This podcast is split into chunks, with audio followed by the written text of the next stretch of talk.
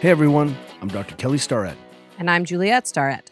and you're listening to the Ready State Podcast. You got it. You better stop it. This episode of the Ready State Podcast is brought to you by Momentous. So, about five years ago, our good friend and amazing scientist, Dr. Stacy Sims, author of Roar, I love you like our scientist. it is our scientist, our scientist, Dr. Stacy Sims, told us that we should eat protein within 30 minutes of exercise, but that that was particularly important for women. So I took that advice seriously. And ever since then, within 30 minutes of exercise, I always drink a scoop of momentous whey protein, a scoop of momentous collagen with a scoop of momentous creatine. And that is my post workout protein routine. What's also nice about it is I also drink a bunch of water with that. So it's hydrating. I get the protein I need. Yeah, in fact, I remember her saying that one of the reasons to add the, the whey in is actually it hydrates better. Like you're going to absorb that water more effectively, and that the hydration is one of the limiting factors to sort of turning on all that anabolic machinery. Yeah, so I actually can really tell a difference. I feel way better after I work out when I use And- this system. And look, those of you who are super nerds, of course, if you're eating whole foods and men have a little bit bigger window, but it turns out for women who aren't exactly the same as men, I don't know if you know this, Julia. yeah, theoretically. Yeah, you uh, you do. We may better. have some differences. You do better with a little bit of whey right afterwards, and it's just it tastes good. And I see you uh, like you're so religious about it. Religious. If you want to try my routine, you can go to the readystate.com slash momentous and use code TRS for 20% off your first purchase. So be careful, you're going to get jacked and tan. Jacked and Tan. This episode of The Ready State is brought to you by Virtual Mobility Coach. This may sound crazy, but last year I kind of tried to clone my husband. Awesome. Only kind of, though. You see, Kelly gets dozens of requests every day for help. And even though he wants to give everyone his personal attention, there just aren't enough hours in the day. So I typed in how to clone a human being into Google. Just kidding, but in seriousness, what we did do was create our virtual mobility coach platform. It's like having a virtual Kelly Starrett in your pocket. Which obviously everyone needs. I mean, that's right. I personally create over 600 mobility protocols for the virtual mobility coach. So the platform can help you with almost any movement problem imaginable. For example, let's say you're in pain. The VMC will show you a diagram of the human body. All you have to do is click where it hurts, and from there, we'll serve you up a customized pain prescription we call Mobility RX.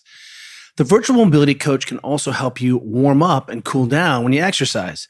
Every day, we provide fresh pre and post workout mobilizations for more than four dozen sports and movements. Plus, on your days off, we even have a video called Daily Maintenance to help you relax and recover so you can get back 100% in record time. And best of all, right now you can try Virtual Mobility Coach free for two whole weeks. So you can check out everything it has to offer without paying a penny. Claim your free 14-day trial of Virtual Mobility Coach now. Go to thereadystate.com slash free trial. That's thereadystate.com slash free trial. And we'll see you inside. On this episode of the Ready State podcast, we are thrilled to bring you the one and only Rory McKernan. Rory is the current Director of Business Development and Athlete Representation at Mayhem Nation, as in Rich Froning, that Mayhem. McKernan brings a wealth of industry knowledge to his athletes from his years working as the media director and on camera personality for CrossFit, as well as being the host of the CrossFit Games from 2010 to 2017. McKernan is a father and husband and lives in Cookeville, Tennessee, which I'll say is home to one of the best ice cream shops on the planet. Rory and I are great friends, and we are thrilled to bring you this wonderful conversation. Enjoy. Hey, Ready State listeners, if you like what you're hearing, please subscribe and leave a review on iTunes to help others find our show. Rory, welcome to the Ready State podcast. It's so fun to see your face. What a joy, my friends. One of my favorite, uh, you know, mediums, media, and two of my favorite people. So thanks for having me. We just have to get the elephant out of the room first. You're looking so clean shaven. I know it's been a minute, and Wait, did he have a beard for a while? did he have a beard? I mean, He had a man's beard. I actually forgot about that. I'm going to have to go back in the internet and look There- at it. There's a scene from the early Dune movie from 1985, and he's like, Usul, we have worm sign, the likes of which even God has never seen. And uh, that's what that beard represented for me. Worm sign, like the biggest, it was a beard of all beards. How did you talk Yeah, your family yeah, into that? Yeah. It was funny. It was one of those things that was like a curiosity. And actually, we're coming up on a year. So it was at the CrossFit Games. And for the first time in, I don't even know, I mean, over a decade, I found myself like my appearance did not matter. There was, there was zero impact on my job. Whereas I had to be like clean shaven in the past. Right. And so I didn't shave all games week. And I'm like, oh, this is fantastic. But now I look like Rich Froning. And you know, Rich is like like the constant stubble. There's like a Cookeville uniform, right? And part of it is like the stubble. And I was like, well, I got to set myself apart somehow. So like, let's just keep this baby rolling. And I passed that. It's like when you're growing your hair out, like you know, you got that point of no return. And I was like, I'm there. I might as well roll with this thing. And little little by little, it just kind of got this life of its own. And we can go down this rabbit hole. We don't have to, but you know, like just as with other things, there are beard people. Oh my. Oh Lord. my lord. Yes, we know. We know. Man, once they get on your side, it's like, oh, I, I almost felt like a traitor. Like once I shaved this thing, I was like, they're gonna hate me. Everybody's gonna hate me. Oh, I mean, Kelly has had a beard a couple of different times, and then he ends up shaving it off mostly just because summer. I don't want to look like I'm 60 years old. well, yeah, and, and his you know his beard is like half gray. I mean the the internet loves him with a beard. Like it is so yeah. I mean we actually have to have the conscious you know conscious conversation. Like okay, it's hundred degrees out. Kelly's like I'm too hot with this beard on my face, but you know he's like there's going to be some And I blowback. got some catfishing to do with my wife. So I, you know, I want to, I want to look younger than I really am. Rory, wh- where are you talking to us today? Uh, so I, I wanted some authenticity in the mix. So I'm actually in the the media office here at CrossFit Mayhem, uh, where all the where all the YouTube magic kind of comes together and happens. That's amazing. Uh, wait, so we talked about this at the beginning, and it's really kind of a non sequitur, but I heard that you discovered you have a cave on your property in Cookeville, and what's the deal? You want to dive right into the cave? Let's go. Oh, let's I do. do. I mean, I, I J-Star Kelly just- mentioned all it, and then I was like, okay, we can talk about like athletics and business and CrossFit, but I want to talk about this cave. There's cave. a lot of Stranger Things in our, our yeah, world. this feels very let's Stranger about it. Thingsy. And just as an aside, they just discovered the Spanish galleon that was the route, the legend route for the Goonies, which is very cave based. So oh yeah, They actually like discovered it. they discovered the timbers from that was why the the emeralds and the the whole story of that sort of Oregon coast. So I'm very much alive with like caves are rad. My friend owns a cave. Continue. Well, and I got a legend for you too, and it ties in. So uh, the the context you need to know is that like when we moved to Cookeville, Tennessee, we were like, hey, the dream was always like small farm land, whatever. So about six months ago, we moved on to 12 acres with a fixer upper. You know, we're in the middle of demolition, so you guys know like it kind of cuts your feet out from under you a little bit. So if I forget like my children's names or whatever, you know, later in this conversation, just just know that I'm I'm on my back foot right now. But it, yeah, in, in discovering like the land and kind of like you know chopping down trees and doing the bush hog and getting things uncovered, we found a bunch of little foxholes and dens for different animals. And uh, I just happened to be kind of banging around one day on the on the dirt bike, and I was like, man, that's a big one. And I did a double take, and I was like, no, that's a that's a hole. And then I went over and I looked down and I like threw a rock down and I was like, oh, we legit have a cave. And uh, this area of Putnam County actually is known for it. So like under um, Tennessee Tech, under downtown, there's very well known cave systems that are like miles long. So it wasn't like it wasn't out of nowhere, but for me to be like, dude, they sold me the house, like didn't say anything about it. It's great. And so yeah, since then there's been a couple of explorations when I went down there. So the the important cave lore though, my friend, and I will bring you out here for this, is um, in the aftermath of the Civil War, apparently no one knows what happened to the Confederate Army's gold. And so there's a couple of different legends about, oh, some of it went here, some of it went there. Uh, there is a story that specifically ties back to the Cumberland region. And there was a bunch of Confederate soldiers. They got caught by the Union soldiers. And before asking them any questions, they just banged, like shot them all, which was short sighted, obviously. No one knew where the gold went. Nobody knew anything about it. And now we know that it's on my property. I can So- already see the movie called Rory's Gold. There'll be no movie. You will never see me again. You two will see me again, but I'll be off the face of the earth. We'll, we'll buy an island together. Okay, so you went into said cave and just like set set the stage for me. Is this something where you like roped up and like repelled into your cave, or can you just walk into it? And did you go alone or with others? I would be too scared to go by myself. So Well, so the first time, you know, I was like, well, I have to get down there before I call anybody about this so that I can get said gold and make sure that I hide it and secure it in a safe place. And I'm only half joking about this. Like, the more you think about gold, you're like, I think it really is down there. But the answer to your question is like, it, it is an actual down climb about 30 feet. You could rappel, but it's small enough in, in diameter that you can like push on both sides. You, you can down climb pretty easily. And when you get into it, you're you're in a probably uh, 30 foot deep and at, at least 20 feet high room. And it chokes on either side down to another room of equal size. And so I went down there by myself. I've got a couple of janky flashlights. And I start to kind of get that. I try to get myself brave enough to go down into the second room. Can't pull it off. Try again the next day. Won't do it. But I go further and further each time. as luck would have it, since we are in this cave uh, rich region, there's a bunch of people around here who are way into spelunking and whatnot. And uh, I called the guy that I know, a local guy named Jim Fox, and he was like, "I would love to explore your cave. If it's, uh, I think it was 80 feet. If it's 80 feet or deeper, like you get to name it." And um, anyways, Jim came over, and the dude is he's incredible. I'll tell you all about his story some other time, but he came over with a bum arm, like he had had a staph infection, and so he really wasn't supposed to be doing this. He goes down to that second room like it's nothing. Like he took for granted that I had already been in there.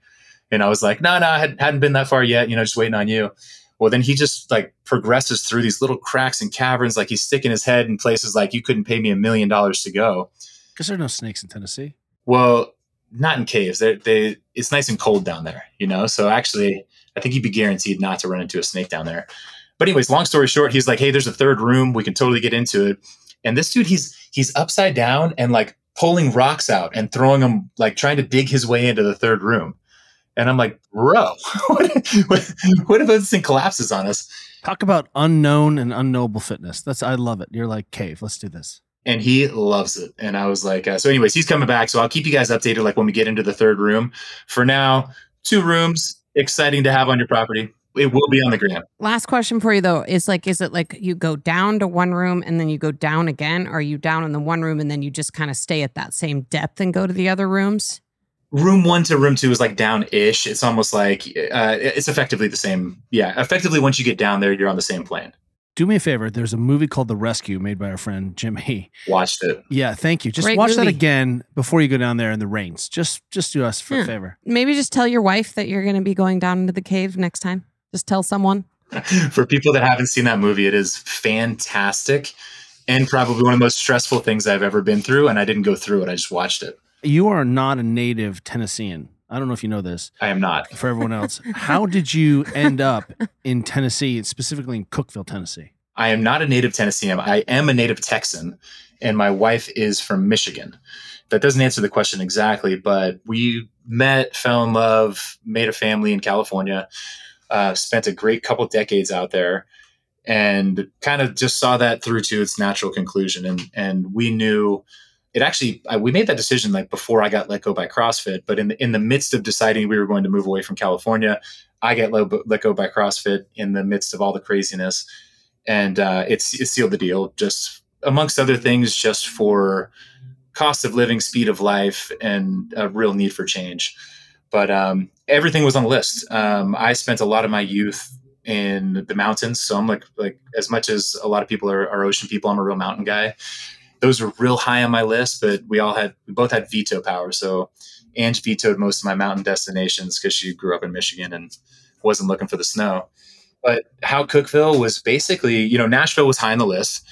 And at the time that I mentioned when I got let go by, let go by CrossFit, I was actually in Cookeville not long afterwards uh, for an event that Rich has done on a yearly basis called uh, Mayhem for Mustard Seed. And so I was just out to MC the event and like kind of like you, like I'd just been out here for seminars and weekend at a time, right? Like I'd never actually explored. And when I came back, it was really kind of just a flippant, like, hey, babe, like maybe Cookeville would be would be cool, you know? And we we literally laughed about it. We were like, haha, no way. But it sort of sank in. And over the next couple days and weeks, we were like, man, this is like, it keeps on kind of resonating. And so we came back to visit as a couple. And uh, by the time we left, we spent a week here, brought the kids back. And by the time that week with the kids was over, we were already looking at houses. So we just sort of very like, it was a very honest, again, like almost started as a joke, but we we were shopping for a place to live, and this just kind of jumped out and grabbed us at the right time. So I have not had the good fortune to be out there in Cookeville yet, although one of these days I would like to go. But Kelly describes mayhem and, and the community there as like, he- in, in fact, sometimes I think he can't come up with like the right words to describe it other than that it's a really special place. I don't know. I'd just love to hear you describe like what is it about it, what's special, sort of, and maybe even kind of paint the picture because I know Mayhem's doing a lot of different things. And So, like, if someone were to show up there, mayhem? yeah, what is it? it started sh- out as a gym. Yeah, it's a little bit bigger than that. But yeah, if you show up there, you know, what is it? If you show up, what do you see? Who's there? You know, what's the vision? Like, just, you know, def- definitely just fill us all in. Yeah, I mean, let me. I'll separate those into like gym life and and outside the gym because outside the gym was something that really it was all icing on the cake, right? Like we knew we were going to move here and plug into a really large affiliate community. We didn't we didn't know exactly what it was going to be like, but the stuff outside the gym has been a real a real joy as well. And I know you guys are so outdoorsy that that was the upsell for us when we got here. And I was like, wow, you can't throw a rock without hitting like a state or national park, you know? So all sorts of waterfalls, all sorts of rivers, and then I guess I'm putting putting the cart in front of the horse here, but there's not just pressure to get in the gym and be fit, but there's like, yo, we're going mountain biking. Hey, we're going out to the lake. You know, we're there's just all sorts of activities that are kind of happening on a consistent basis. Whereas this isn't my previous job's fault, but when I was in NorCal, I just found that I was doing less things. There was it was like I had to really plan like my special occasions and um, here I feel like there's always something going on, you know, so you're you're always kind of keeping up. But the uh, the inside the gym, the affiliate community is really cool, and I think I think what steals the attention and steals the show is like the fact that Rich and his team are training right now.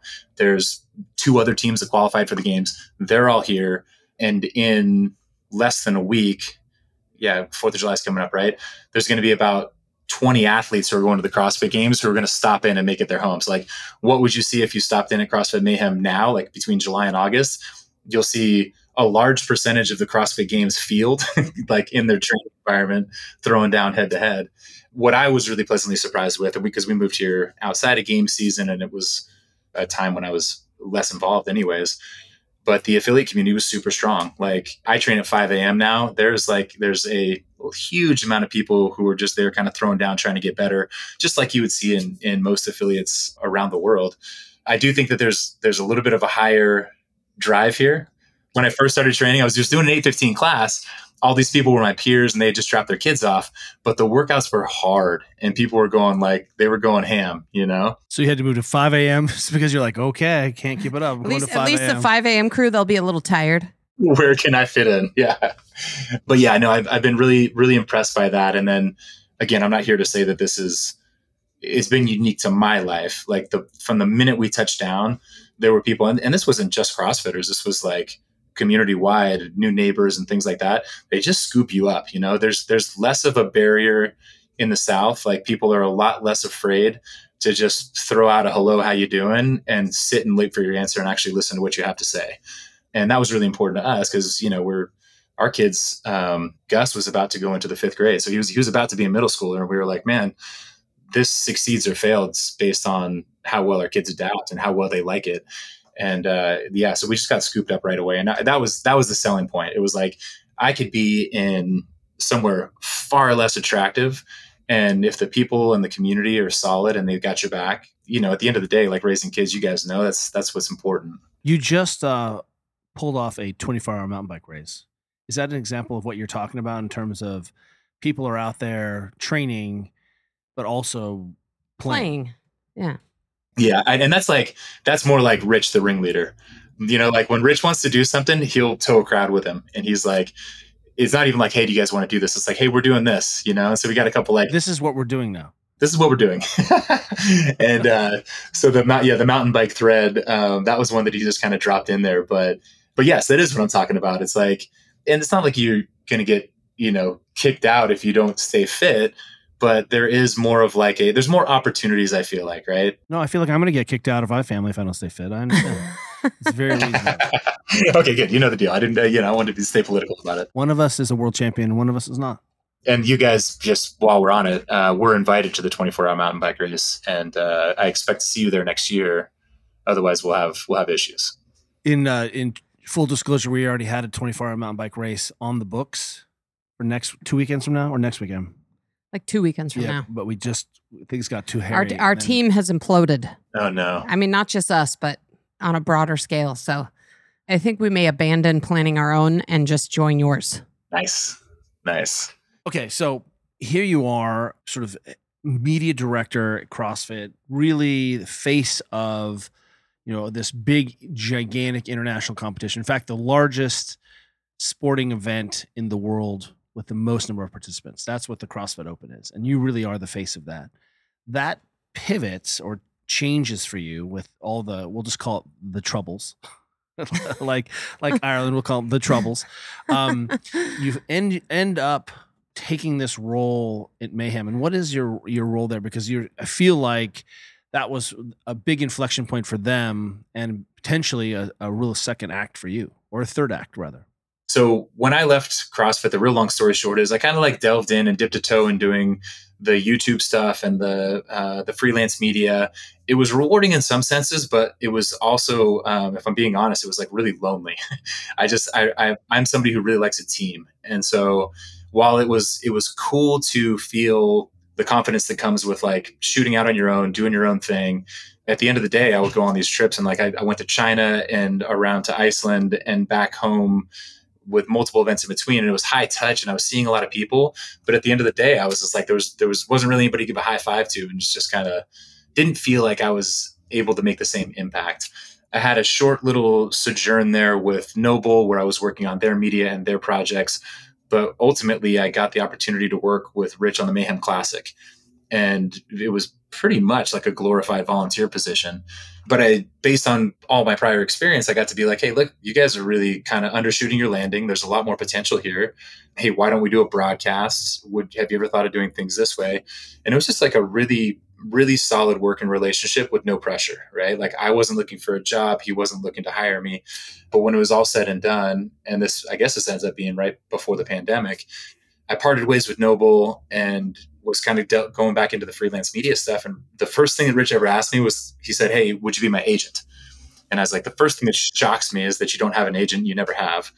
And the second thing that's really important for me to tell you is that I've never been an agent. And uh, while I do have fantastic relationships in the community and I know how to leverage brands well against media, like I don't know that it does or doesn't play to my strengths, but uh, having had enough time to see what you guys are all about and get a deeper dive into Rich as a person, because you guys know, like you meet a lot of people of celebrity status, and for me, I'm always kind of trying to poke holes, like not in a not a negative way, but like I always I always want to test that authenticity, and Rich has always like passed the test for me with with flying colors and then some.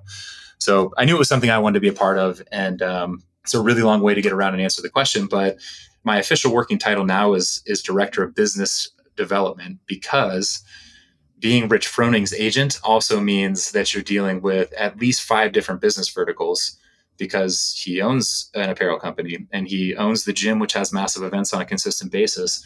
There's an online training division. Now there's coffee and we have sister companies like Froning Farms. And so it's a it's a complicated web, right? It's not just like, sure, company X, I'll do, you know, set endorsement deal with you and and it's simple and, and we move forward. It's there's a lot going on here did you feel like even though you had never been an agent you were just able to sort of like hit the ground running and you know leverage all of your prior experience in media and working with crossfit and working with athletes for so long? I mean to me it seems like a perfect fit knowing you but um you know were there bumps along the road or were you just sort of like okay yeah this totally fits within my strengths yes to both. There was um you know i had negotiated on my own behalf for you know when i delved even though it was just one year uh, but when i went into the freelance space. And so that and the experience of having, especially with broadcast media and Instagram and stuff, like I, I felt like I had great chops there. And the power of Rich is just, you know, you guys know the power of Rich, right? He does great things. And I think I, I haven't met a brand yet who's had a bad experience with him. So, yeah, it was more more than anything. It was just like I felt the pressure of wanting to do a fantastic job. You know, I'm a real task oriented guy.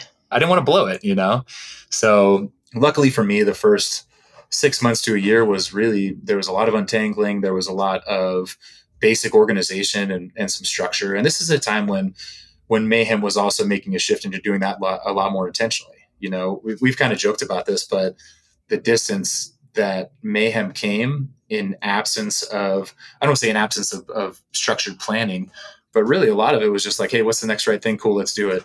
And rich has been training his face off to go win the crossfit games every year right? So the success has come really very very naturally.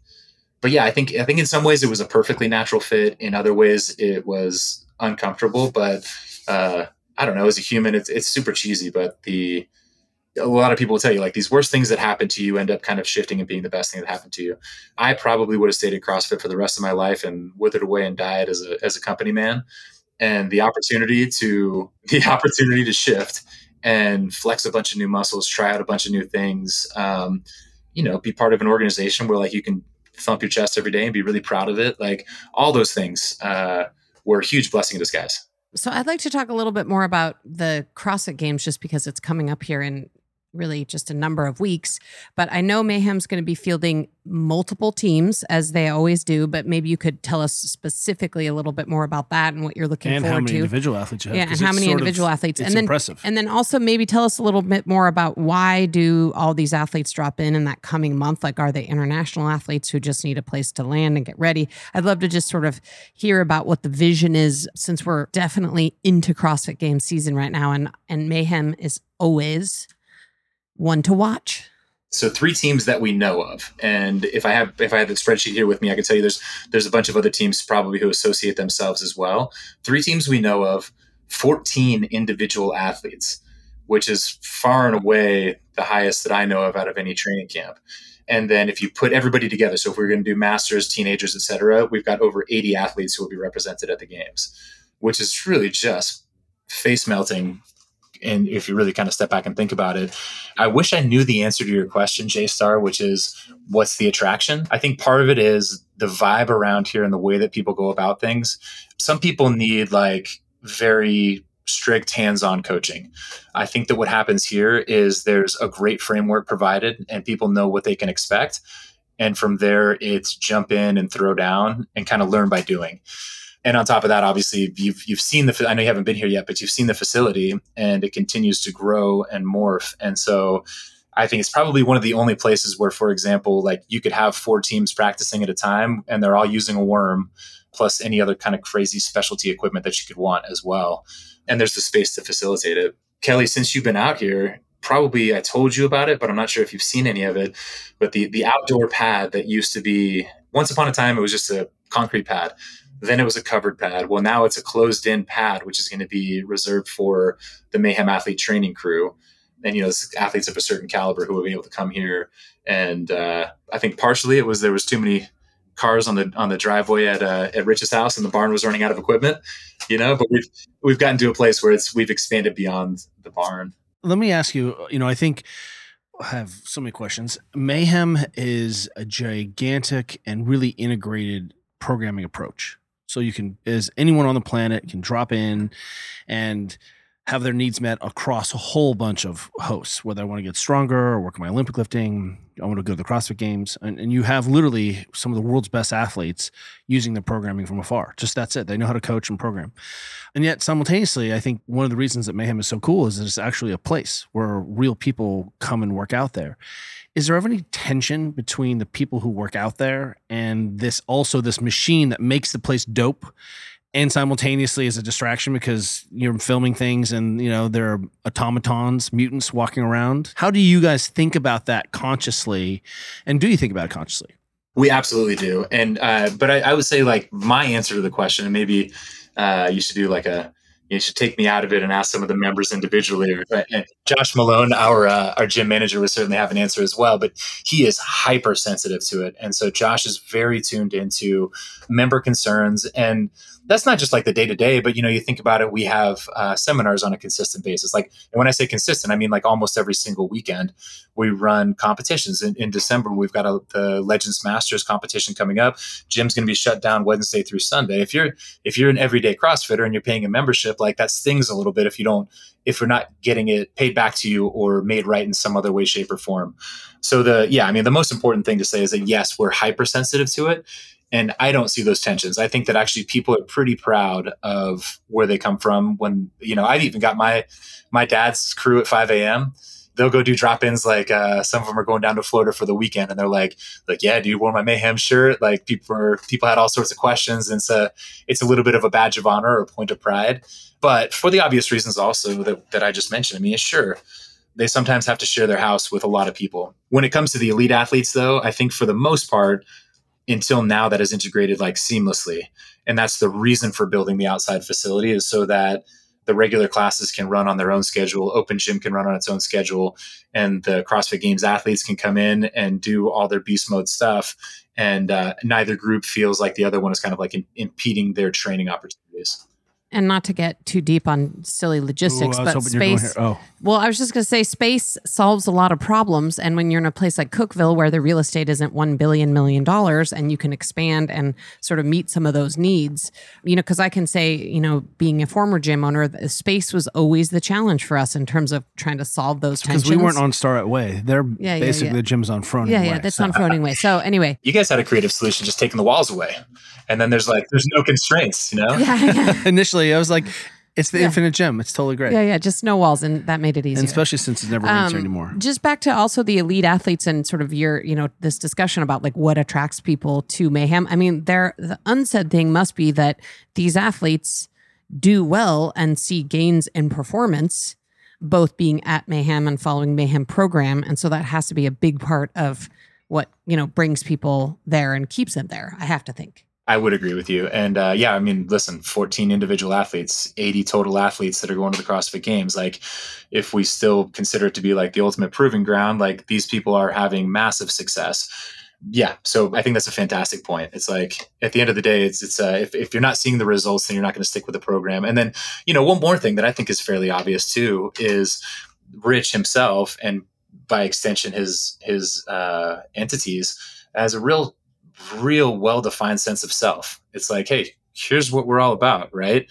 It doesn't mean that no one can come here that's not like a Christian or who's you know serving on a 501c3 but he's like hey here's who we are and here's what we're all about and he puts it out on a consistent basis on youtube social media etc and i think that a lot of people are gravitated towards that either because they have the exact same values or they're curious about them but there's a lot of like hey what you see is what you get and by the way our training works So, serious question now dovetails into that. How important has Buffalo Brew actually having a legit coffee company at the shop changed your culture? Has it changed your culture? Because I came to think very differently. I'm in Cookeville like hundred years ago, and I'm like, oh, I'm I'm drinking Folgers, and then I show up at Cookeville, and I'm like, oh, this is some of the this is one of the best cappuccinos I've ever had. Like, what happened? And I can just like deadlift, get a cappuccino and a Topo Chico, deadlift. Forget about that. You didn't come back talking about the coffee. You came back talking about the cereal bar. Like he didn't come home and he was like, I got a great cup of coffee. He came home and he's like, oh my God, they had a cereal bar at Train with Rich. Of course, I, I actually knew about that. That's the reason I went out in the first place. Uh, let me speak to it personally first. It's bad in terms of like it'd be the same as just like putting a bar in, in the foyer of an alcoholic's office. You know, I'm like coffee for days, all day, every day. But no, it, it is a game changer, and, and it's funny. Uh, Did you come out for the Mayhem Classic, Kelly? No, I haven't been out yet. Okay, so uh, e- even as recent as that, that space was completely unutilized. It had tried to be a couple things in the past, including treatment rooms and and then eventually just storage. As a benefit add to the to the fitness center, it's like it's next level. That's all the way from like my crew finishing up at six a.m. and going, and we probably stick around for another hour and a half. And to people who are passing through on a consistent basis, and like, oh wow, you know, hey, the gym's not actually open, but I can come and buy a T-shirt, hang out in the coffee shop, you know, maybe meet some of the folks who are around. And and then yeah, I think for members who can just kind of mill around, it's it's funny. When we started, I actually reached out to Annie Thorisdottir because when I went to Reykjavik, one of my favorite things was to be able to order a smoothie before you went and did your workout. And then when you're done, you scooped it off the counter and went and sat in the hot tub, you know? But yeah, it has it has been a game changer and Shout out to them, those amazing folks there and the great breakfast burrito that is also available. Because as a Well- br- food log breakfast burrito connoisseur, it's next level. Well, and it's not, it doesn't seem like Mayhem is shy on creating culture and community. Interestingly, we just got back from Europe where we're always reminded that um, a cafe is like an essential part of a gym in Europe. In fact, we have a, a friend who owns a CrossFit gym, and he's like, oh, no, no, you cannot own a gym. No one will be a member of your gym in Europe unless it has a cafe because the whole culture there is about you work out. And in there, in, at least in Germany, it's often you finish your workout and have a beer. But separate and apart from that, it's like it does create this thing where you have this workout where you there is a community vibe or whatever, but then people actually hang out afterwards and enjoy a beverage together, whether that's a coffee or a beer or whatever it is. And then that's like a yet another way to create connection and community. So I, I think it's awesome for that. Yeah, yes, so much yes. You know, it's funny, uh, just kind of including that into the conversation about space. Like I said, I'm a morning person, but once I get done with work and I pop back into the gym, it's mind blowing to see that coffee shop cranking, just like you're talking about, like people just socializing, having fun. Some of them who are just curious about the gym, and some of them who are just in it. But then you walk into the gym, you've got a kids class going at the same time as an endurance class, a regular a regular CrossFit class, and some competitors shifting around. You're like, it's a crazy hive of energy. It is a crazy hive of energy. I, I'm not going to lie. I love going there. I always feel inspired. Something that I, I don't think I, you and I were, we catch up every couple weeks or so. Just we drop into each other's lives. And something that happened recently that you said had really worked for you was something about habits. Like you had just committed to making some habits. And I feel like there's a lot of executive people who are listening who would who would benefit from this. And I want to tell you that one of the things that I took away from that was like, okay, I'm going to steal one idea here and I'm going to get try to hit my protein macros every single day. And like I've like all the things that I've really been trying to do, that was one thing I took away. I was like, oh, I'm going to just develop this as a habit. Can you talk about this habit and how how it helped you as a father, dad, crazy, you know, entrepreneur in this really wild space right now, how that kind of affected you? Yeah, certainly, certainly, and and uh, man, I've tried so many different habit formation tools. Can I, can I explain the zone to you? Is that what you need? Yeah, please. I, I've had success there too. this one in particular um, was Andy Frisella's 75 Hard program. And it's funny, like I didn't bring it to the table. Ange did. She was like, "Hey, the 75 hard. It sounds crazy. Sounds fun. Let's give it a shot." And it's um, what it is is a set of five rules that you follow on a daily basis for 75 days. Just like, uh, and there's make no deals with yourself. There's no gimmies. There's no cheat days. There's no nothing. And it was a man, it was a huge slog, but it was incredibly beneficial for me. Less so about the actual habits themselves, but the act rather of being like, I'm going to commit to these for a severe amount of time. Like, and because for me, I used to be like, well, I'm going to try this for 30 days at a time. And I've done that with multiple things, like everything from surfing to writing. But 75 days was this crazy magical number where you know they, they they pin it as a mental challenge more so than an actual physical challenge because some of the stuff wasn't wasn't as difficult for people who live in our kind of stratosphere. Like working out twice a day for 45 minutes it was doable because there's a gym through that wall behind me right? Um, but some of the other stuff like as simple as reading for reading 10 pages a day drinking a gallon of water where it was just it became a daily discipline that you weren't willing to cave on.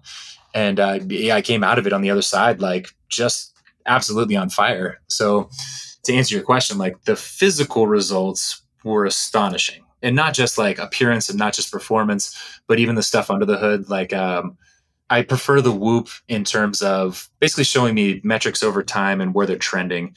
And I've never been able to affect my HRV with anything else. And I can't tell you which portion of 75 hard it was, but it was the first time ever in you know wearing a whoop at least that I've been able to affect my HRV in a substantial way. And by that, you mean in a positive way, because I know you've been able to affect your heart Um, variability Could I just? negatively. I don't want to mess up your train of thought, but does everybody in this program choose five habits, and is it like you choose them yourself? Tell me a little bit about like how you choose the ha- or how the habits come to you. The only thing you get to choose is the diet. And so the rules are follow a diet, so any diet. And so, sorry, to your point, Ange's only goal was to uh, maintain her calories.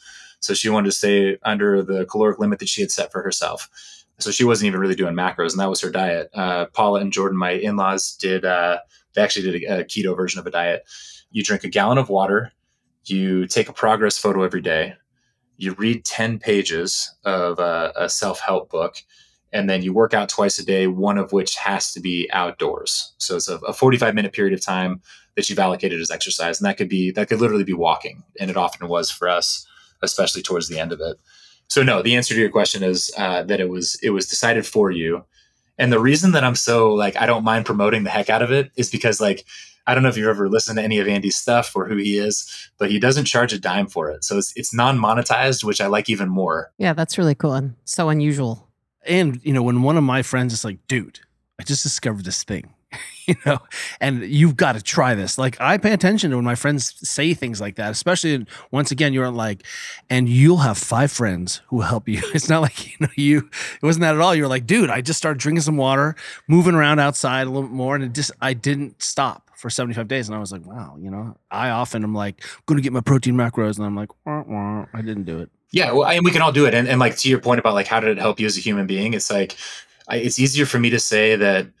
I even noticed in the, after I came off of it, and I was like, "Oh, I'm just gonna like let, let let it off the rails for a couple of days," and that turns into, I mean, for me, I'm pretty extreme one way or the other, you know. So like, I need discipline in my life, and uh, this was an easy set of rules for me. Do you feel like other people don't need discipline in their lives?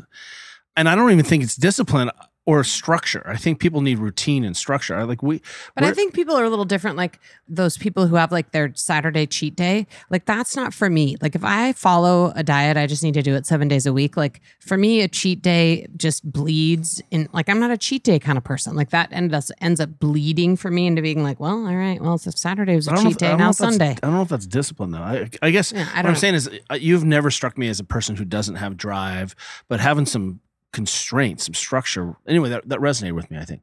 it worked for me. And actually, Jay, started your point. I the only thing that I really disliked about it was uh, like a, like Gus's birthday came up. I don't want to be. I might not be an every Saturday cheat guy, but I want to be able to say in my life, not not feel bad when I'm like, ah, it's a kid's birthday. I'm just not going to be a psycho today, you know. Or it's a special occasion that Ange wants to go have a good time. We want to have a nice dinner. Like I want to be able to enjoy that kind of stuff. But yeah, I th- it was uh, it was a phenomenal experience for me. Especially, it's been well, I mean, probably since I was very early in my CrossFit career and just, you know, super passionate about getting fit and whatnot, that I was dieting hard and working out hard. And uh, it was a game changer to be like, oh man, still got it, baby.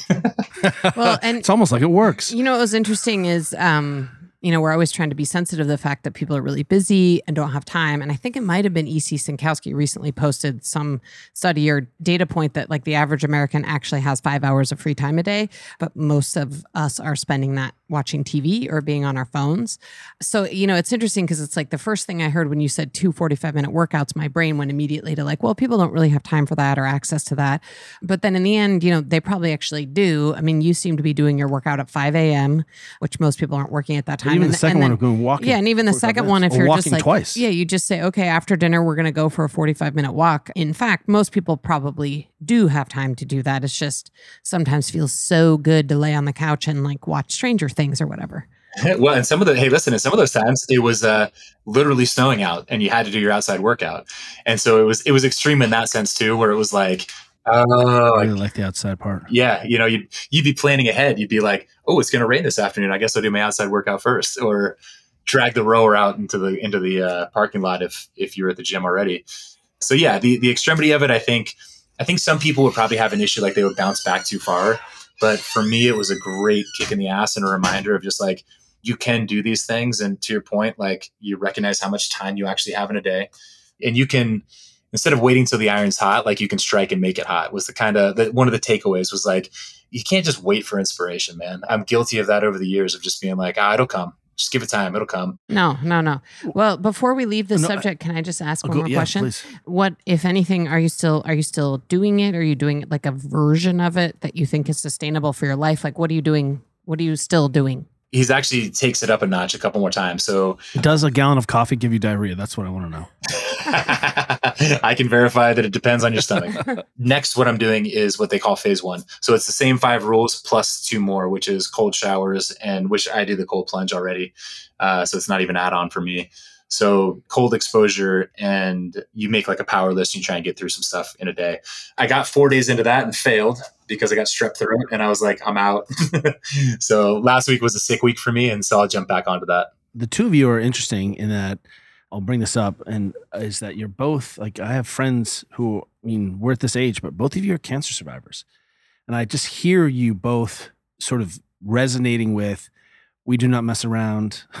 We are you know we need to be fit. We need to eat. We need to get outside. Like you know you've sort of had a glimpse of the possibilities of not having those choices and it, it is interesting that both of you are highly motivated about those things in a way that those of us who have not had cancer uh, sometimes aren't. Can you, will you to talk yeah, well, about and also that? just you know, you don't maybe you feel like it's no longer like a choice, right? You're like, well, lost my choice here. Yeah, no, you're totally true. And you know, I I think for me, uh, Juliet, I don't know how you, how you guys dealt with this, but like I also, you know, I'm 40 this year, so like I just also just got hit with midlife, and there was a big like a lot of it for me was like, hey man, but you know, you're like, I'm not, I'm not like staring down the barrel or anything, but I'm like, hey, if if years are are definitely numbered and cancer wakes you up to that fact, how am I going to do all these things? So sorry, another rule that I mentioned on that 75 hard is that you quit that you don't drink. Well, I quit drinking in 2020 and partially based on all these, you know, everything that we're talking about right now is like it, it just ceased to bring benefit to my life. And I do want to maximize these these times, right? Like I and for as long as I can, hopefully I'm doing it with my kids when they get old enough. But these 24 hour mountain bike races, the the century rides, things like that, where it's like you don't get that stuff forever. And I like the way that you put it, but yeah, cancer is it's been a minute for me. So I, I feel like sometimes I lose that perspective, but it is a good reframing where it's like, yo, this could be like tomorrow. Well, can you just give us a quick backstory of what happened to you? Yeah, yeah. Uh, I was healthy as a horse. I don't even think I had health insurance like the year before, but um, I was young in my CrossFit career. It was the first year we are going to be on ESPN. I was still bulletproof and just got one time, like literally, I remember the day where I was like, man, that's not supposed to be there. And I felt something on my nut. Sorry, this is, that's a scientific term. And uh, I didn't. Uh, I remember like these are all kind of ex- extraneous details, but but uh, I didn't have a doctor at the time, so I went to a physician. Everybody can kind of sympathize with this. I was like, I took the guy who was just taking patients. I went to him. I told him what was going on, and he literally, the guy, gloved up and felt me up and told me I was good to go. And I was like, back of my mind, I was like, that ain't right, and I know it's not right, but it's exactly what I want to hear. And so, you know, off I went, and within a week, I I was on Christmas holidays, and uh, and it felt like I got kicked in the nuts. So like I knew exactly what was going on. Didn't want to believe it, but then I, I came back to Santa Cruz, and you know Mark Rosen. Yeah. You guys know Mark Rosen? Yep. Remember him? Mark Rosen was a urologist who was at Greg Glassman's like original gym back in the day. Uh, he became a great friend. And anyways, I, I went to him. He knew that I had cancer before we even did anything. So he sent me immediately to the hospital, and that was a Friday. I had a surgery on a Monday. They pulled it all out, and um, frankly, there's a lot more details, but that was really the end of it. We had six more years of surveillance and decided not to do chemotherapy because Angie was sick or was uh, pregnant rather. But yeah, it was in the grand scope of cancer. It was this. It was an amazingly fast and curable ordeal. But anybody who's been through that knows that the terror and the uncertainty and all the kind of like decision making processes you go through are indescribably stressful, right? Like I wouldn't, I would not doubt that that's where all my gray hair came from. Gray beard, gray beard. Back to the beard thing. Yeah, you know what's interesting um, that made me think of that is like one of the things that bugs me is when people say like, "Well, you know, when you were sick," and I was like, "Well, was I sick?" Because I was like in great shape and like right, like this thing happened to you, but like you right, other than like having this tumor situation in your body, you're like, but I wasn't really sick. I was like jacked and fit, and I don't know. So I thought of that as you were saying that because like people would say, "Well, back when you were sick," and I was like but were you sick? I guess like technically, medically, you were sick, but like you weren't really sick. Yeah, and you and it's all relative, right? So we had chosen a lifestyle prior to that that was of fitness and expressing yourself with movement and all these things. And so, you know, I think that it's just a bump in your road. But um, I get a lot of perspective when I talk to people who didn't choose that lifestyle and they go through the exact same thing. And it is this monumental hurdle that they've got to overcome and one other small detail is like in the post cancer scans for me, they Kelly knows this obviously, but they said, "Hey, good news, bad news. The good news is uh, the cancer's gone. The bad news is you got this weird thing in your lung that we got to get sorted out." And uh, it ended up being like a, a non-functioning lung tissue growth that had been in my bottom, the bottom lobe of my right lung since birth, uh, and it had this crazy blood flow coming to it. So long, the long story short, there is that I had to have the cancer for this lung tumor was far more invasive than anything that happened with cancer. And so even still, you know, I got back to like within, I don't remember, maybe it was six months or at least a year, and I was overhead squatting 300 pounds. The point of that story being, I've met people who had very similar things, and they're like, "Oh my gosh, you you run? Do you do like you do sports?" And I'm like, "Yeah, dude. Like I'm I'm in fact like I'm probably back to better than I ever was pre-cancer and lung stuff." You may even be a little bit lighter. That's true. All that all that pesky lung tissue. Swank the weight ratio. I'm just saying. You know, I, I remember Juliet being complaining that her snatch had gone down and that her she dropped on her pull ups a little bit. That was some of her complaints. You know, and I was like, that's reasonable. You pull up whores. Well, yeah. I mean, I think the other thing I'd say is everyone's like, well, I mean, I'm not like you. Like, I don't heal very quickly. And wow, you heal so quickly. And you know, well, yeah, I mean, I I I have this problem now, but I'm not like you. And I'm like, but you are like me. Like I'm just a normal human with like regular, well, obviously crappy genetics, but but you know, normal human. But you know, I've just sort of created an seen? Have you seen your daughters? I'm going with good cr- genetics. But you know, just created an environment for myself where I have some tools available to me and some sort of history, training history, and it- non-negotiables. And interesting that both of Yeah. you also stopped drinking. You guys don't drink. Boring. I know. So boring. So boring. Let me ask you this. I want to I want to pivot back just for a second. We are in what I think is I used to think we were at peak games, but we're not. The games, CrossFit games have become so sophisticated. The organization aside, the actual putting on the games aside, the people who are participating in the games are legit and they're legit younger and they're stronger and fitter. Recently, there was a really well known super coach in the world who was still making fun of CrossFit. Just and some of my friends were texting, were like, "Wow, is it just like you don't know what to say, so you just like you laugh at CrossFit, you know?" And and I was like, because I, just saw a guy snatch over 300 pounds and then run like a five minute mile, and I was just like, I don't understand. Like, give me your your your shot on this, where this isn't working, where I have the freakiest athletes in the world becoming even freakier, where I still am more and more blown away by this next generation. You have been there from the start. You've seen this trajectory and now you're in the heart of it. Where do you think the CrossFit Games is going in a positive way? And what do we need to watch out for as athletes? Great question. Uh, I mean, where do I think that it's going? I think that you made a great point about how young the athletes are getting. Um, I think that that trend is going to continue as people are kind of finding this earlier. They're getting access and hands on to fantastic coaching. I think that the international element continues to kind of astound me. I remember, well, I'm sure you guys do too, but for some people who are listening, there was a point in time where we would offer a couple of spots to the Latin Americans, a couple to the people who lived in Africa, and a couple to the people in Europe. And it was almost as if it was like, we want to do this just to kind of like engender some some international growth. Well, now that some of the most legitimate athletes in the space are coming from all three of those places, namely South America and Europe. So I think I think international growth continuing is going to take it is going to be one of the, the kind of biggest growth motivators.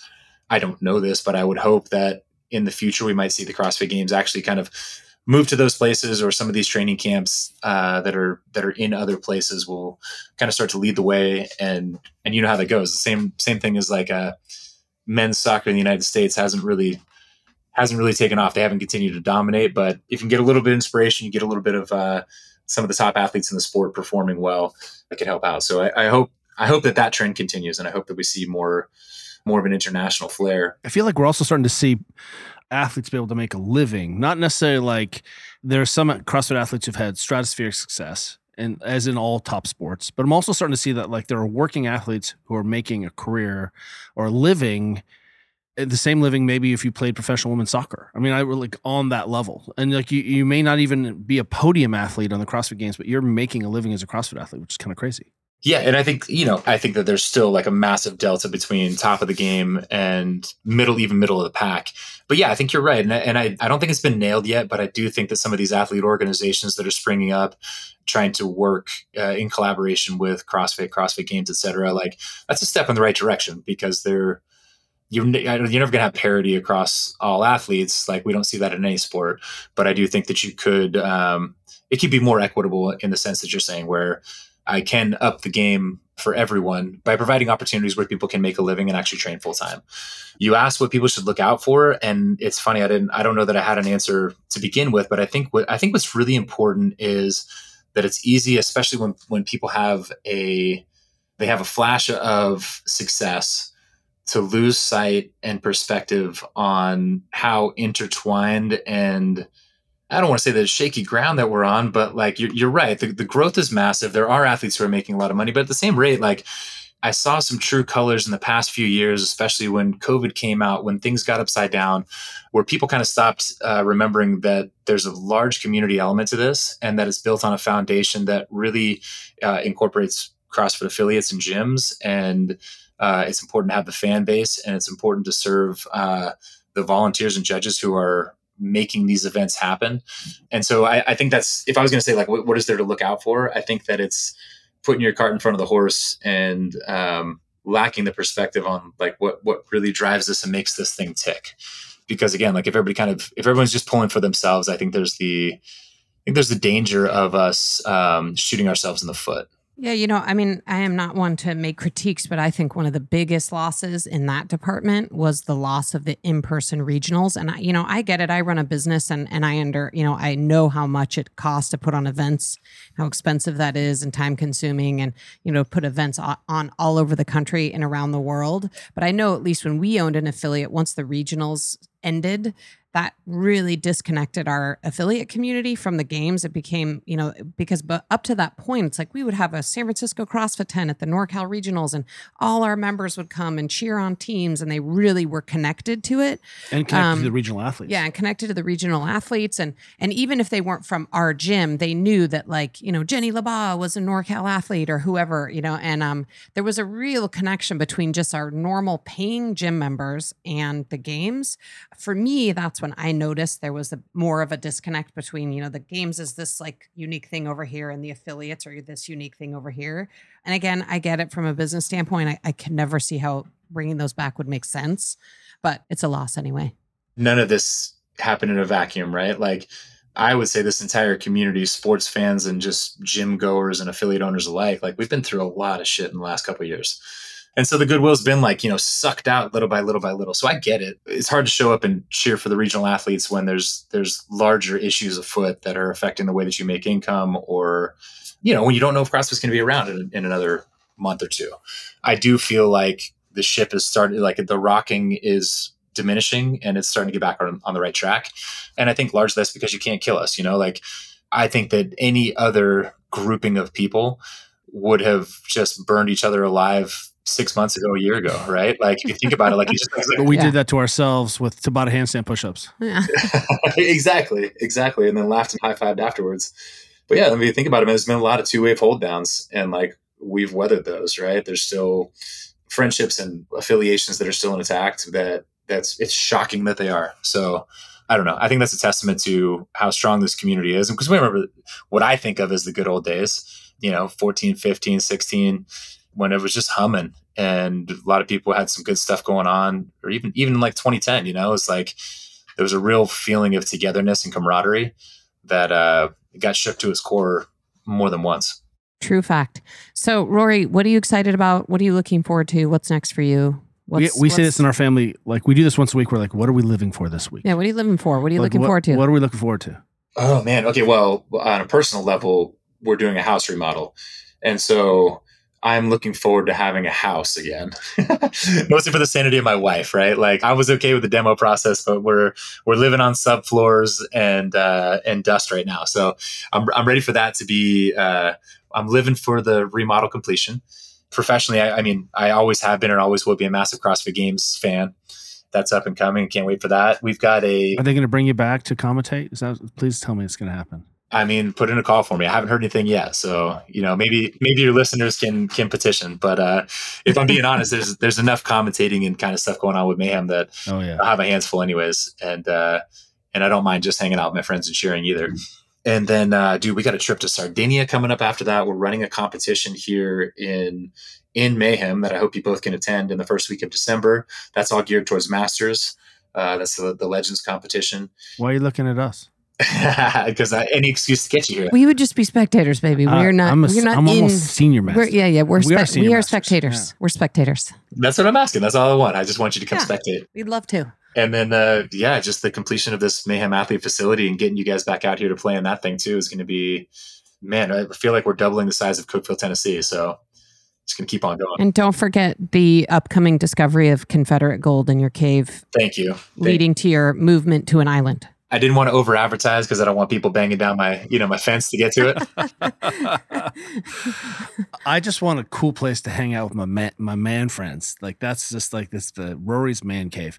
Look, you just set the bar. Literal man cave. literal man cave. Actual man cave. Uh, Rory, you um, tell us where we can find you professionally, where we can find you On the internet. personally, where because you know there are a lot of there's a faction of Rory files for sure. Where do we find the rose? Well, so on social media, I keep it easy, and I just go by uh, Rory McKernan. So that's that's an easy one. Man, I live on I live on Instagram. I'm not gonna I'm gonna follow you guys down the TikTok hole one day, but for now it's Instagram. All things mayhem is mayhemnation.com, and all things mayhem training is mayhemathletes.com, and uh, that's that's a fancy new website. And uh, yeah, man, it's kind of a kind of a catch all for everybody to to see what's going on. My friend, please give your wife a, a huge hug. Yeah, big smooch from us. and if, I don't know if your son is six five yet and is taking you out, but it's got to be like next week for sure. He's he's coming up, dude. He's coming up. He's uh just started tackle football. I'm doing the strength and conditioning, so no big deal. Prescott South football coach here. Wow, my God. that's Yeah. legit. How Congrats. does your we we have so much to talk about more, but how does your son Yeah. feel about his dad coaching the team? Oh, he's fired up. He's fired up. He'll still give me a look like when something goes down that he doesn't like, but besides that, he's uh I'm still cool. Like I think I got one more year of being cool, and then you guys know the rest of the story. You've got teenagers. Joe's just on a trip with her uh, boyfriend's family right now, and she just texted me for workouts yesterday. That's all I need to know. Yes. That's To awesome. see the slow blade penetrates the shield. Yep. That's my second Dune reference. Everyone, you're welcome. Thank you so much, Rory. Rory, It's such a it's pleasure. to see you, Thank you for chatting with us. Thank you, friends. That was awesome.